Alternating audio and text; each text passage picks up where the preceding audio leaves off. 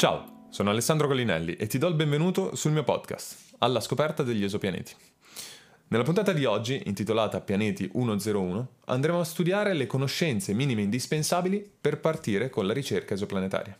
Questa puntata sarà quindi suddivisa in tre macro argomenti. Il primo, definire cos'è un pianeta. Non possiamo studiare pianeti presenti nell'universo senza sapere cosa sono i pianeti nel Sistema Solare. Due, andremo a definire che cos'è un esopianeta. È un podcast sugli esopianeti, quindi e tre, andremo a vedere qualche cenno storico, giusto per capire dove si colloca la ricerca esoplanetaria e quanto recente è questo campo di ricerca. Bene, nel caso non fosse chiaro qualcosa, ti invito a scrivermi sul mio profilo Instagram, golinelli-basso, oppure a lasciare un commento qua sotto su YouTube. Questo perché così riesco ad orientarmi e magari posso creare una puntata basata sulle vostre domande, dove provo a rispondervi e a fare qualche chiarimento. Abbiamo detto quasi tutto, o tutto, quindi partiamo, ma prima sigla.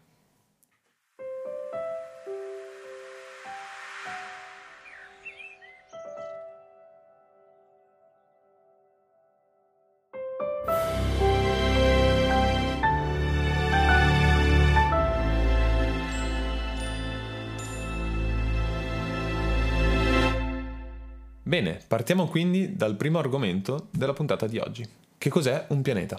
Sebbene possa sembrare semplice la risposta a questa domanda, in realtà non è così banale come sembra.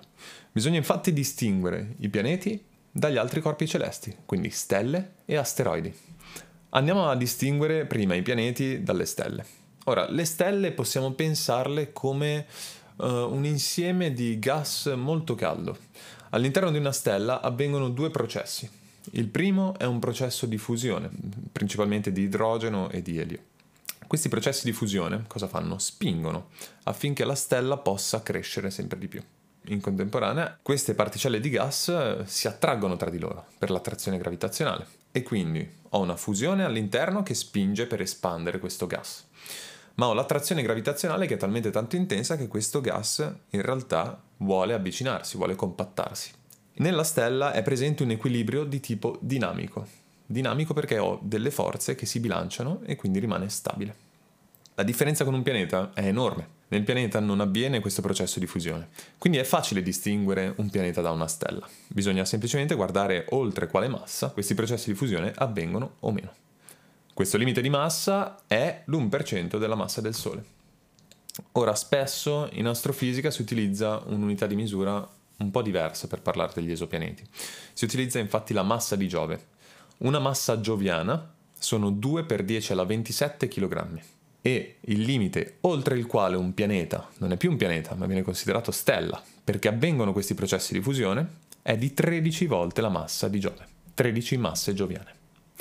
Il limite non è proprio preciso, ok? Ci sono delle varie sfumature e gli esopianeti che si trovano a questo limite di 13 masse gioviane sono considerati più che altro dei pianeti esotici, molto particolari. Però abbiamo questo confine superiore. Andiamo a vedere invece come si distinguono i pianeti dagli asteroidi. Far distinzione tra pianeta e asteroide non è semplice come far distinzione tra pianeta e stella. Se prima infatti avevamo un motivo fisico per fare questa distinzione, ovvero processi di fusione nucleare, in questo caso non ne abbiamo veramente uno. E quindi dobbiamo stabilire dei criteri arbitrari eh, su cui basarci. Piccola curiosità, il primo asteroide fu scoperto da un italiano, Giuseppe Piazzi, e venne scoperto all'Osservatorio Astronomico di Palermo, da lui fondato. Questo primo asteroide si chiama ad oggi Cerere ed è definito come pianeta nano. Esiste un altro pianeta nano che sta a cuore a tutti noi, che è Plutone. Plutone venne scoperto nel 1930 da Clyde Tombaugh e nel 1992 venne messo in discussione si notò questa regione dello spazio denominata fascia di Kuiper che ha una forma di ciambella e avvolge il nostro sistema solare. Quindi immaginate il sistema solare al centro di questa ciambella e all'esterno una ciambella fatta di asteroidi. Plutone vi appartiene, ma non è l'unico. Ci sono altri corpi celesti di massa e raggio simile o maggiore a quella di Plutone che appartengono a questa fascia. Dopo la scoperta di Eris, un corpo celeste con una massa superiore a quella di Plutone, eh, nel particolare il 27% in più della massa di Plutone. Scoperto Eris nella fascia di Kuiper, si, ci si è domandati, ma allora Plutone appartiene realmente ai pianeti? Non è che appartiene in realtà a una classe che è molto più comune rispetto ai pianeti del Sistema Solare? Nel 2006 l'Assemblea dell'Unione Astronomica Internazionale diede risposta a questo quesito. I criteri di questa assemblea sono essenzialmente tre. Il primo, un pianeta deve orbitare attorno a una stella. Nel nostro caso i pianeti del Sistema Solare orbitano attorno al Sole. Due, un pianeta deve essere sferico. Deve avere una massa sufficiente affinché la gravità possa sfericizzarlo. Tre, un pianeta deve essere talmente grande da ripulire tutti gli oggetti presenti lungo la sua orbita. Ed è questo criterio che ha eliminato Plutone dalla lista degli invitati. Essenzialmente Plutone appartiene alla fascia di Kuiper, non è riuscito a ripulire gli oggetti lungo la sua orbita e quindi non è un pianeta, ma viene considerato pianeta nano.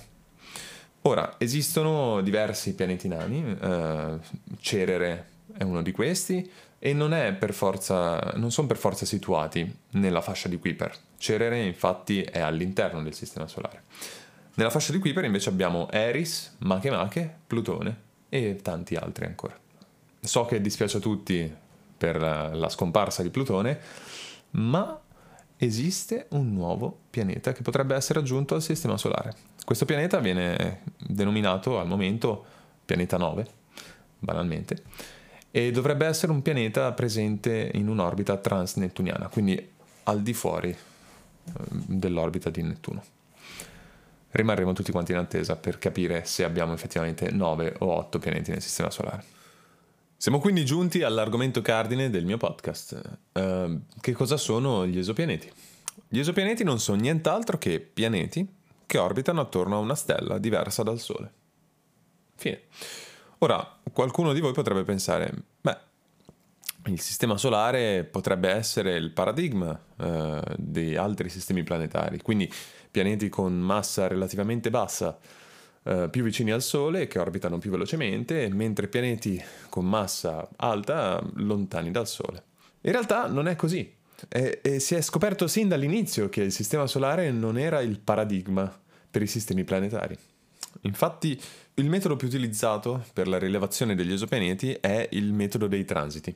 E il metodo dei transiti dipende tantissimo da frequenza con cui orbita un pianeta attorno alla stella e dimensioni del pianeta.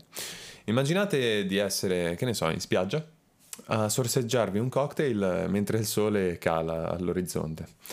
E davanti a voi ci sono due simpatici signori che sono venuti a rompervi le scatole, a rovinarvi questo bel momento e giocano a pallavolo e si passano la palla l'un l'altro.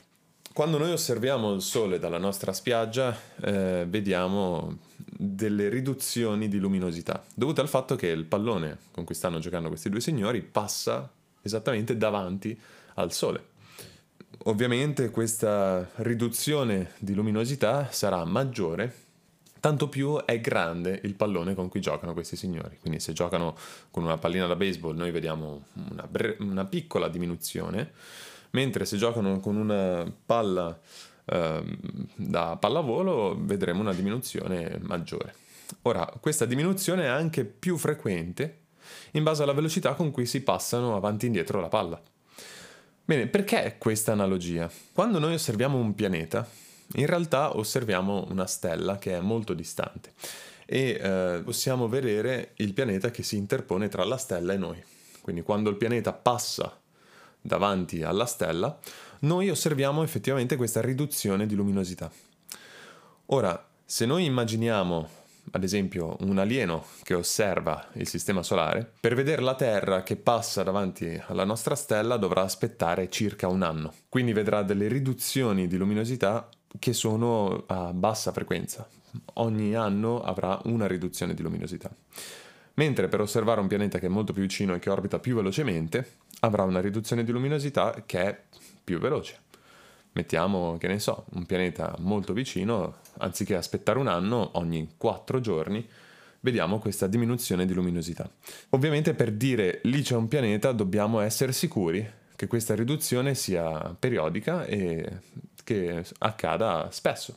Per questo motivo i primi sistemi planetari osservati furono molto diversi rispetto al nostro sistema solare, perché vennero individuati pianeti con orbite molto vicine alla loro stella madre e con dimensioni grandi, paragonabili a quelle di Giove o anche maggiori.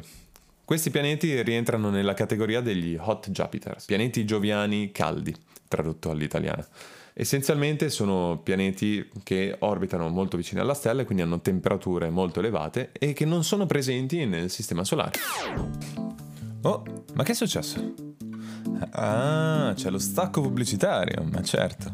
E dato che nessuno mi sponsorizza, questo stacco pubblicitario lo farò sul mio podcast.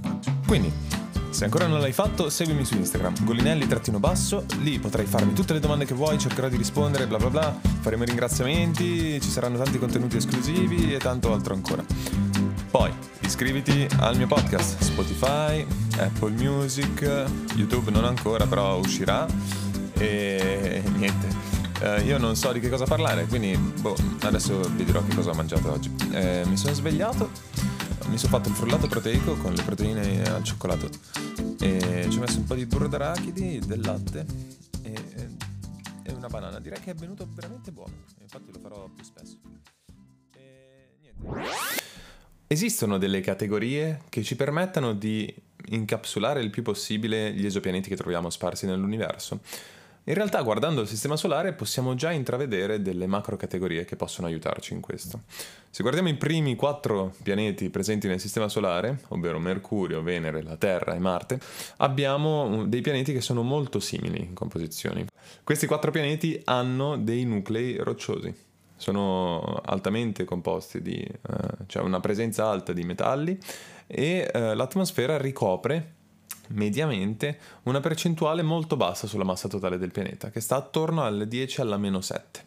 Se andiamo un po' più in là nel Sistema Solare, invece troviamo i giganti gassosi, Giove e Saturno. Giove ha una massa totale di 318 masse terrestri, di cui il nucleo invece è attorno alle 10-15 masse terrestri. Quindi capiamo quanto l'atmosfera invece sia rilevante sulla massa totale di questo pianeta. Per Saturno il discorso è abbastanza identico, infatti ha un peso inferiore a quello di Giove, però è sempre di 95 masse terrestri, di cui il nucleo ricopre un decimo della massa totale. Quindi su questi pianeti, una piccola curiosità, il, um, l'idrogeno si trova in uno stato uh, completamente estraneo a noi in natura, eh, che è detto idrogeno metallico. Magari andatevi a fare una ricerca o ne parleremo meglio un po' più avanti. Il, gli altri due pianeti rimasti nel Sistema Solare sono Urano e Nettuno e vengono classificati nella categoria dei giganti ghiacciati. Giganti ghiacciati perché? Perché sul loro nucleo è presente ghiaccio oltre a materiale roccioso e metalli. In questi pianeti l'atmosfera ricopre un ruolo eh, importante, ma non come abbiamo visto per Giove e Saturno. Infatti la massa totale di Urano è di 15 masse terrestri la massa totale di Nettuno è di 17 masse terrestri, mentre il nucleo di entrambi sta sempre lì, attorno alle 10 masse terrestri. Quindi una percentuale eh, di atmosfera comunque importante, ma che non va a sovrastare la percentuale di, eh, della massa occupata dal nucleo. Ora, abbiamo suddiviso quindi questi eh, pianeti del Sistema Solare in macro categorie in base alla loro ehm, composizione. In realtà esistono varie descrizioni, esistono anche le superterre, sono pianeti simili al pianeta che conosciamo noi, la Terra, e, eh, però con masse molto più grandi, ad esempio 10 masse terrestri, e lì si va a vedere appunto la composizione del pianeta a un livello un po' più dettagliato. Eh, se invece pensiamo a pianeti eh, che non sono né giganti gassosi né giganti ghiacciati, possiamo incappare nei pianeti eh, subnettuniani. Uh, pianeti che hanno massa più piccola di Nettuno, ma una composizione simile, o transnettuniani. Esiste una infinità di categorie di uh, esopianeti ma queste sono quelle principalmente utilizzate. Siamo arrivati quindi al terzo argomento della puntata di oggi. Facciamo qualche cenno storico e cerchiamo di capire dove si colloca la ricerca esoplanetaria eh, sulla linea temporale. Bene, nel 1995 Didier Kellogg's e Michael Mayer scoprirono il primo esopianeta orbitante attorno a una stella sulla main sequence. Questa scoperta venne fatta con uh, il metodo della radial velocity measurements. Ora, Cosa sia la main sequence, cosa sia il metodo della radial velocity measurements, ne parleremo nelle puntate successive. Successivamente, nel 1999, venne scoperto il primo esopianeta tramite il metodo dei transiti. Il metodo dei transiti l'abbiamo visto prima e grazie a questo metodo non solo si è osservata la presenza di un esopianeta, ma la luce della stella, filtrando attraverso l'atmosfera, ha permesso anche, mediante mh, spettroscopia, di individuare la presenza di acqua, azoto, carbonio e ossigeno presenti sull'atmosfera. Successivamente, nel 2001, quindi all'incirca 20 anni fa, venne scoperto il primo esopianeta in zona abitabile. La zona abitabile non è nient'altro che la distanza da una stella tale per cui ci sia eh, acqua liquida sulla superficie del pianeta. Quindi è mm, semplicemente dire che un pianeta si trova ad una temperatura superficiale tra gli 0 e i 100 gradi Celsius. Quindi è una zona in cui una civiltà come la nostra o una vita magari fatta sem- basata sempre sull'acqua e sul carbonio eh, ha possibilità di sopravvivere e di esistere.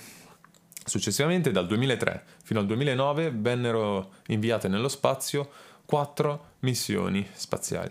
La prima, MOST, missione canadese, la seconda lo Spitzer Space Telescope, la terza il satellite Korot e la quarta, la più importante, il telescopio spaziale Kepler. Il telescopio spaziale Kepler merita una sezione dedicata soltanto a lui perché ha permesso la scoperta di 2708 esopianeti e successivamente al danneggiamento di una componente interna eh, si è trasformato nella missione K2, Kepler Second Light, che ha permesso comunque la, l'identificazione di altri 537 esopianeti. Nel 2014 Kepler eh, scoprì anche il primo esopianeta presente in zona abitabile di dimensioni paragonabili a quelle della Terra, quindi un esopianeta praticamente uguale al nostro o molto simile. Nel 2017 venne scoperto il sistema Trappist-1, un sistema di sette pianeti simili in uh, dimensioni e masse a, alla Terra, orbitanti attorno alla stella Trappist-1, di cui alcuni anche in zona abitabile. Quindi un sistema totalmente diverso dal nostro. Nel 2018 la NASA invia nello spazio TESS, il proprio telescopio spaziale, e successivamente nel 2022 viene inviato anche il James Webb Telescope, che però si occuperà principalmente dell'osservazione di atmosfere esoplanetarie. Attualmente nel NASA Exoplanet Archive, che vi linkerò da qualche parte qua sotto, eh, sono confermati 5.084 esopianeti, di cui 4.000 scoperti tramite il metodo dei transiti. Capite quindi quanto sia importante il metodo dei transiti e quanto gli altri metodi in realtà sì, siano utilizzati per la scoperta degli esopianeti, ma in realtà vengono utilizzati più che altro per caratterizzare gli esopianeti. Le prossime missioni spaziali, che si occuperanno soprattutto di andare a cercare esopianeti, sono la prima, la missione ESA, Plato. Eh, questa missione è semplicemente eh, l'invio di un telescopio spaziale che presenta 26 telescopi in banda ottica. Banda ottica cosa vuol dire? Che semplicemente andranno a cercare stelle che hanno un'emissione luminosa simile a quella del Sole. Quindi la missione Plato è molto importante perché andrà a cercare proprio pianeti che orbitano attorno a stelle simili a quella che conosciamo noi. Successivamente nel 2027 invece sarà eh, acceso per la prima volta l'Extremely Large Telescope, successore del Very Large Telescope dell'European Southern Observatory.